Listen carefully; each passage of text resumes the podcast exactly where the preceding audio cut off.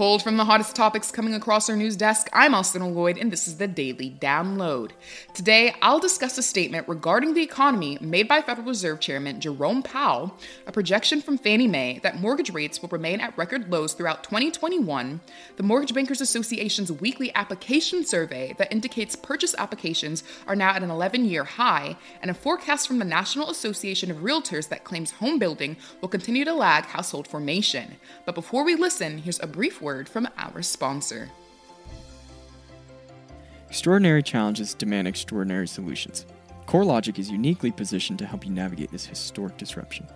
Whether it's virtual home showings, flexible employment verifications, or automated loan modification engines, CoreLogic delivers the data driven solutions, targeted insights, and deep domain expertise trusted by the nation's most successful mortgage lenders.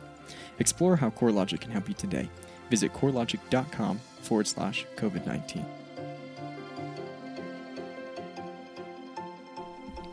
Thanks for listening, and let's get started with an article written by Kathleen Howley that discusses Federal Reserve Chairman Jerome Powell's recent comments to the Senate Banking Committee on Tuesday. According to Howley, during the meeting, Powell warned that failure to provide additional legislative support to an economy reeling from a pandemic will worsen the inequality that has led to America's mass protests and lead to more small business failures, which will in turn extend the nation's recession. That being said, Powell said he wouldn't comment on whether or not specific programs should be enacted or extended including the beefed up unemployment benefits scheduled to expire at the end of next month. But he did say more help was needed from Congress. Our next story also comes from Kathleen Howley and covers Fannie Mae's 2021 mortgage rate projections. According to the GSE, the cheapest rates on record ever are now heading even lower.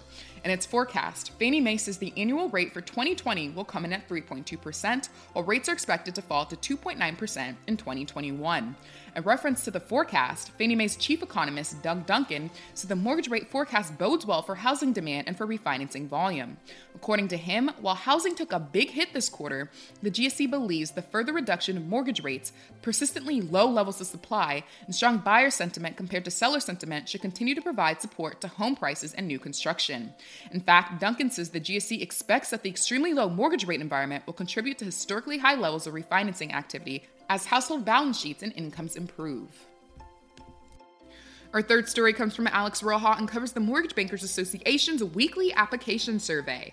According to the MBA, a seasonally adjusted index measuring purchase applications jumped 8% last week, while the week prior saw the seasonally adjusted index rise to its highest level since January.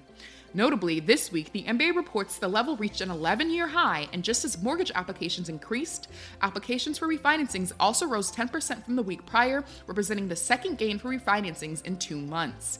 In reference to the report, Joel Kan, MBA's Associate Vice President of Economic and Industry Forecasting, said the housing market continues to experience the release of unrealized pent up demand from earlier this spring, as well as gradual improvement in consumer confidence. Our last story also comes from Kathleen Howley and covers a forecast from the National Association of Realtors that claims home building will continue to lag household formation. According to the article, the housing market's weakest link is about to get weaker as home builders stay on the sidelines amid the COVID 19 pandemic.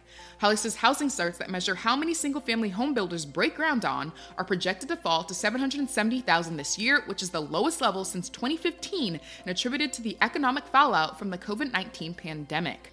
Howley says economists who began 2020 projecting this year would be the biggest year for home building since 2007 are now saying construction won't be able to solve the lack of housing inventory. In fact, Howley highlights that the 1.47 million properties on the market at the end of April was the lowest ever recorded for the month. And in reference to the report, Lawrence Yun, NAR's chief economist, says the lack of inventory is a major bottleneck to growth. While there's tremendous amount of buyer interest, the supply is not catching up with the growth in demand.